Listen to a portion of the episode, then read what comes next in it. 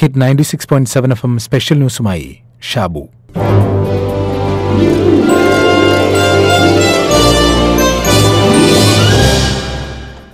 എഴുത്തുകാരനും പ്രാസംഗികനുമായ P M A ഗഫൂറിന്റെ റമദാൻ മഴ എന്ന പ്രതിദിന റമദാൻ പങ്ക്തിയിൽ ജീവിതത്തെക്കുറിച്ച് ആഹ്ലാദ നിമിഷത്തെക്കുറിച്ച് അനുഗ്രഹങ്ങളെക്കുറിച്ച് പറയുന്ന ഒരു കഥയുണ്ട്.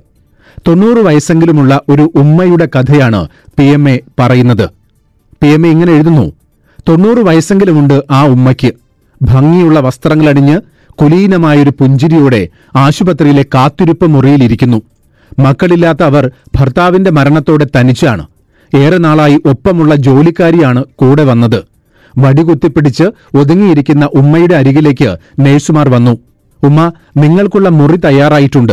മൂന്നാം നിലയിലാണ്. നമുക്ക് അങ്ങോട്ട് പോവാം. ലിഫ്റ്റിലേക്ക് നടക്കുമ്പോൾ റൂമിനെപ്പറ്റി ഒരു നേഴ്സ് വിശദീകരിക്കാൻ തുടങ്ങി. ഒരുക്കി വെച്ച സൗകര്യങ്ങൾ പറയാൻ തുടങ്ങിയതേയുള്ളൂ. അപ്പോഴേക്ക് ഉമ്മ പറഞ്ഞു ഇഷ്ടപ്പെട്ടു മോളെ ആ മുറി എനിക്ക് ഇഷ്ടപ്പെട്ടു. അതിനെ മുഴുവൻ പറഞ്ഞില്ലല്ലോ? വേണ്ട മോളെ എങ്ങനെയുള്ള മുറിയാണെങ്കിലും അതെനിക്ക് ഇഷ്ടമാണ്. കൂടുതൽ തെളിഞ്ഞ പുഞ്ചിരിയോടെ ആ പെൺകുട്ടികൾക്ക് ഉമ്മ ജീവിതപാഠം പറഞ്ഞുകൊടുത്തു മക്കളെ സന്തോഷമെന്ന് പറയുന്നത് നമ്മൾ മുൻകൂട്ടി ഉണ്ടാക്കേണ്ടതാണ്. ആ മുറിയിലെ ഫർണിച്ചറുകൾ എങ്ങനെ വെച്ചു കിടക്ക എങ്ങനെ വിരിച്ചു പുറത്തേക്കുള്ള കാഴ്ചകൾ എങ്ങനെ? ഇതൊന്നുമല്ല സന്തോഷത്തെ തീരുമാനിക്കേണ്ടത്. മേശയും കിടക്കയും ക്രമത്തിലായാലും ഇല്ലെങ്കിലും എന്റെ മനസ്സ് നല്ലതുപോലെ ക്രമത്തിൽ വയ്ക്കാൻ എനിക്ക് കഴിയുന്നുണ്ട്. മനസ്സ് ചിട്ടയോടെ അല്ലെങ്കിൽ എവിടെയാണെങ്കിലും സമാധാനം കിട്ടില്ല. ഭർത്താവ് പോയതോടെ ഒറ്റയ്ക്കായ സ്ത്രീയാണ് ഞാൻ. മനസ്സ് താളം തെറ്റാതെ നിൽക്കുന്നത് ഈ ചിന്ത നഷ്ടപ്പെടാതെ നോക്കുന്നതുകൊണ്ടാണ്. എന്റെ അവയവങ്ങളിൽ ഓരോന്നായി ശക്തി നഷ്ടപ്പെടുന്നുണ്ട്. ഏതെങ്കിലും ഭാഗം തളർന്നു പോയോ എന്നാണ് ഉണരുമ്പോൾ ആദ്യം നോക്കുക. എന്നാലും ഇല്ലാത്തതിനെപ്പറ്റി ഞാൻ ചിന്തിക്കാറേയില്ല. ഉള്ളതിനെപ്പറ്റി ഒരുപാട് ചിന്തിക്കും. കേടില്ലാത്ത കുറച്ച് ഭാഗങ്ങൾ ശരീരത്തിൽ ഇപ്പോഴുമുണ്ട്. എന്റെ പ്രിയപ്പെട്ടവന്റെ കുറെ നല്ല ഓർമ്മകളും. അതൊക്കെ മതി എനിക്കിപ്പോഴും സന്തോഷമാണ്. കാഴ്ച മങ്ങിയ ഉമ്മയുടെ കണ്ണുകളിൽ ജീവിതാനുഭവങ്ങളുടെ തെളിച്ചം. വിടർന്ന പുഞ്ചിരിയിൽ ജീവിതാനന്ദത്തിന്റെ രഹസ്യമുദ്രകൾ. അനുഭവങ്ങളുടെ കടലാണ് ആ ഉമ്മ എന്ന കാര്യത്തിൽ ഈ കഥ കേട്ട ആർക്കും സംശയമില്ല. അതുകൊണ്ട് തന്നെയാണ് അവരുടെ വാക്കുകൾക്ക് കടൽ സമ്പത്തോളം മഹിമയുള്ളത്. ഇല്ലാത്തതിനെ പറ്റിയല്ല ഞാൻ ചിന്തിക്കുന്നത് എന്ന് പറയുന്ന എത്രയോ മനുഷ്യരുണ്ട് നമ്മുടെ പരിചയത്തിൽ. ഉള്ളതിനെപ്പറ്റി മാത്രം ചിന്തിച്ച് സന്തോഷിക്കുന്ന മനുഷ്യർ. ഏറ്റവും പ്രിയപ്പെട്ട നിമിഷമേത് എന്ന് ചോദിച്ചാൽ ദാ ഇപ്പോൾ ഇത് ഈ ജീവിച്ചിരിക്കുന്ന നിമിഷമാണ് ഏറ്റവും പ്രിയപ്പെട്ടത് എന്ന് പറയുന്ന എത്രയോ മനുഷ്യർ. അവർ കയ്യിലുള്ളതിൽ ആഹ്ലാദം കണ്ടെത്തുന്നവരാണ്.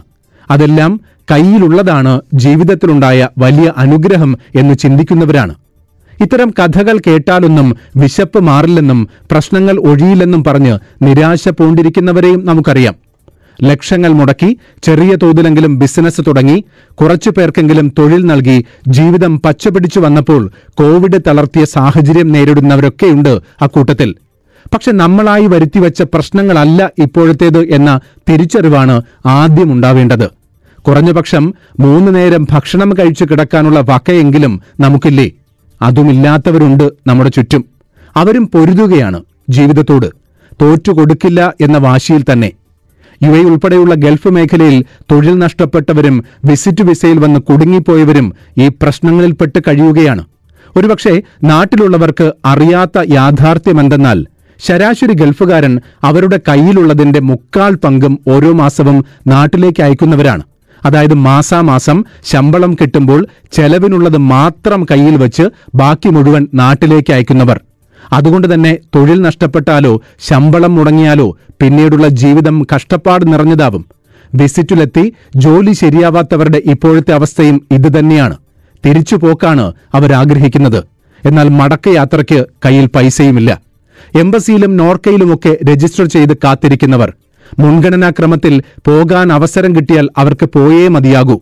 കാരണം ഇവരിൽ പലരും ഡിപ്രഷൻ മൂഡിലൊക്കെയാണ്. ടിക്കറ്റിനുള്ള തുക കണ്ടെത്താൻ കഴിയുന്നില്ല എന്ന ആധിയും ചിലപ്പോൾ സങ്കീർണമായ പ്രശ്നങ്ങളിലേക്ക് എത്തിച്ചേക്കും. നമ്മളിൽ ബഹുഭൂരിപക്ഷത്തിനും കോവിഡ് സൃഷ്ടിച്ച സാമ്പത്തിക ആഘാതത്തെക്കുറിച്ച് നല്ല ബോധ്യമുണ്ട്. സാലറി കട്ട് ഉൾപ്പെടെയുള്ള പ്രതിസന്ധികൾ എല്ലാവർക്കുമുണ്ട്. എന്നിട്ടും ഇതൊരു അഭ്യർത്ഥനയാണ് എല്ലാം നഷ്ടപ്പെട്ടു എന്ന തോന്നലിൽ കഴിയുന്ന ധാരാളം പേരെ വിളിച്ച് സംസാരിച്ചപ്പോൾ മടക്കയാത്രയ്ക്ക് കൂടി അവസരം നിഷേധിക്കപ്പെട്ടാൽ സംഭവിക്കാൻ പോകുന്ന വലിയ ദുരന്തത്തിന്റെ പശ്ചാത്തലത്തിലാണ് ഈ അഭ്യർത്ഥന. നമ്മുടെ നയതന്ത്ര കാര്യാലയങ്ങളിൽ കോടിക്കണക്കിന് രൂപയുടെ വെൽഫെയർ ഫണ്ട് നീക്കിയിരിപ്പുണ്ട് എന്ന കാര്യവും അതുപയോഗിക്കണമെന്ന മുറവിളിയും മടക്കയാത്ര സൗജന്യമാക്കണമെന്ന പ്രതിഷേധ സ്വരവും നിയമ പോരാട്ടവും ഒക്കെ നടക്കട്ടെ. അതിനോടൊപ്പമാണ് നമ്മുടെ ഈ കരുതലും കൂടി. ഇനി നമുക്ക് മുന്നിൽ സമയമില്ല. വ്യാഴാഴ്ച മുതൽ വിമാനങ്ങൾ പറന്നു തുടങ്ങുകയാണ്. രജിസ്റ്റർ ചെയ്തവർക്ക് മുൻഗണനാക്രമത്തിൽ കോളുകളും ഇമെയിലുകളും കിട്ടിത്തുടങ്ങി. വരും ദിവസങ്ങളിലും അത് തുടരും. ഒരു ടിക്കറ്റെങ്കിലും സഹായിക്കാൻ കഴിവുള്ളവർ മുന്നോട്ട് വരുമെന്ന് തന്നെയാണ് പ്രതീക്ഷ. അങ്ങനെ വരികയും ചെയ്തു. തൊള്ളായിരം ദർഹം മാസ ശമ്പളമുള്ളൊരു സുഹൃത്ത് കഴിഞ്ഞ ദിവസം പറഞ്ഞത് എന്റെ കയ്യിൽ മിച്ചമുള്ള മുന്നൂറ് ദർഹമുണ്ട് സർ. ഞാനത് ഒരാൾക്ക് കൊടുക്കാം എന്നാണ്. ഇതാണ് മനുഷ്യർ. കോടികൾ സമ്പാദിക്കാൻ കഴിയാത്തതിനെക്കുറിച്ചുള്ള ആധിയിലല്ല അവർ. ഇപ്പോൾ കയ്യിലുള്ള അനുഗ്രഹത്തെക്കുറിച്ച് ഓർത്ത് സന്തോഷിക്കുന്നവരാണ്. അങ്ങനെയുള്ളവർ തന്നെയാണ് കൂടുതലും. അതുകൊണ്ട് കൂടിയാണ് ഈ കരുതലിന് പ്രേരിപ്പിച്ചിരിക്കുന്നത്. മറ്റൊരു കാര്യം ഇങ്ങനെ സഹായിക്കാൻ നന്മയുള്ള മനുഷ്യർ മുന്നോട്ട് വരുമ്പോൾ ദയവ് ചെയ്ത് അത് ദുരുപയോഗം ചെയ്യരുത്. മടക്കയാത്രയ്ക്ക് ടിക്കറ്റ് എടുക്കാൻ പ്രാപ്തിയുള്ളവർ മറ്റൊരു പാവപ്പെട്ടവന്റെ അവസരം നിഷേധിക്കരുത് പ്ലീസ്. ഭക്ഷണപ്പൊതി വിതരണം ചെയ്യുന്ന സന്നദ്ധ പ്രവർത്തകരിൽ പലരെയും വിളിച്ച് ഒരേ സമയം മൂന്നും നാലും ഭക്ഷണപ്പൊതി വാങ്ങി വേസ്റ്റാക്കി കളഞ്ഞ അനുഭവങ്ങൾ മുന്നിലുള്ളതുകൊണ്ടാണ് ഈ അപേക്ഷ. ഒരു നിവർത്തിയും ഇല്ലാത്തവരെ സഹായിക്കാനാണ് ഇങ്ങനൊരു ശ്രമം. നമുക്ക് ഒരുമിച്ചൊന്ന് ശ്രമിക്കാം. പി എം എ ഗഫൂർ തന്റെ കുറിപ്പ് അവസാനിപ്പിക്കുന്നത് ഇങ്ങനെയാണ്. ഏറ്റവും പ്രിയപ്പെട്ട ദിവസമേതാ എന്ന് ചോദിച്ചപ്പോൾ ഈ ദിവസം എന്ന് പറഞ്ഞൊരു ഗുരുനാഥനുണ്ട്. ഇന്ന് ഈ നിമിഷം മുഖത്തും മനസ്സിലും സന്തോഷം. വേദനകളോടുള്ള പ്രതികരണവും വേദനിപ്പിച്ചവർക്കുള്ള പ്രതികാരവും അതാണ്. കയ്യിലുള്ളതിൽ സന്തോഷം കണ്ടെത്തിയില്ലേൽ ജീവിതം കൈവിട്ടു പോകും. ഏതു കോടീശ്വരനും തളർന്നു പോകും. ശരിയാണ് അനുഗ്രഹങ്ങളെ എണ്ണാൻ പഠിക്കലാണ് കണക്കിൽ ഏറ്റവും കഠിനമായ പാഠം.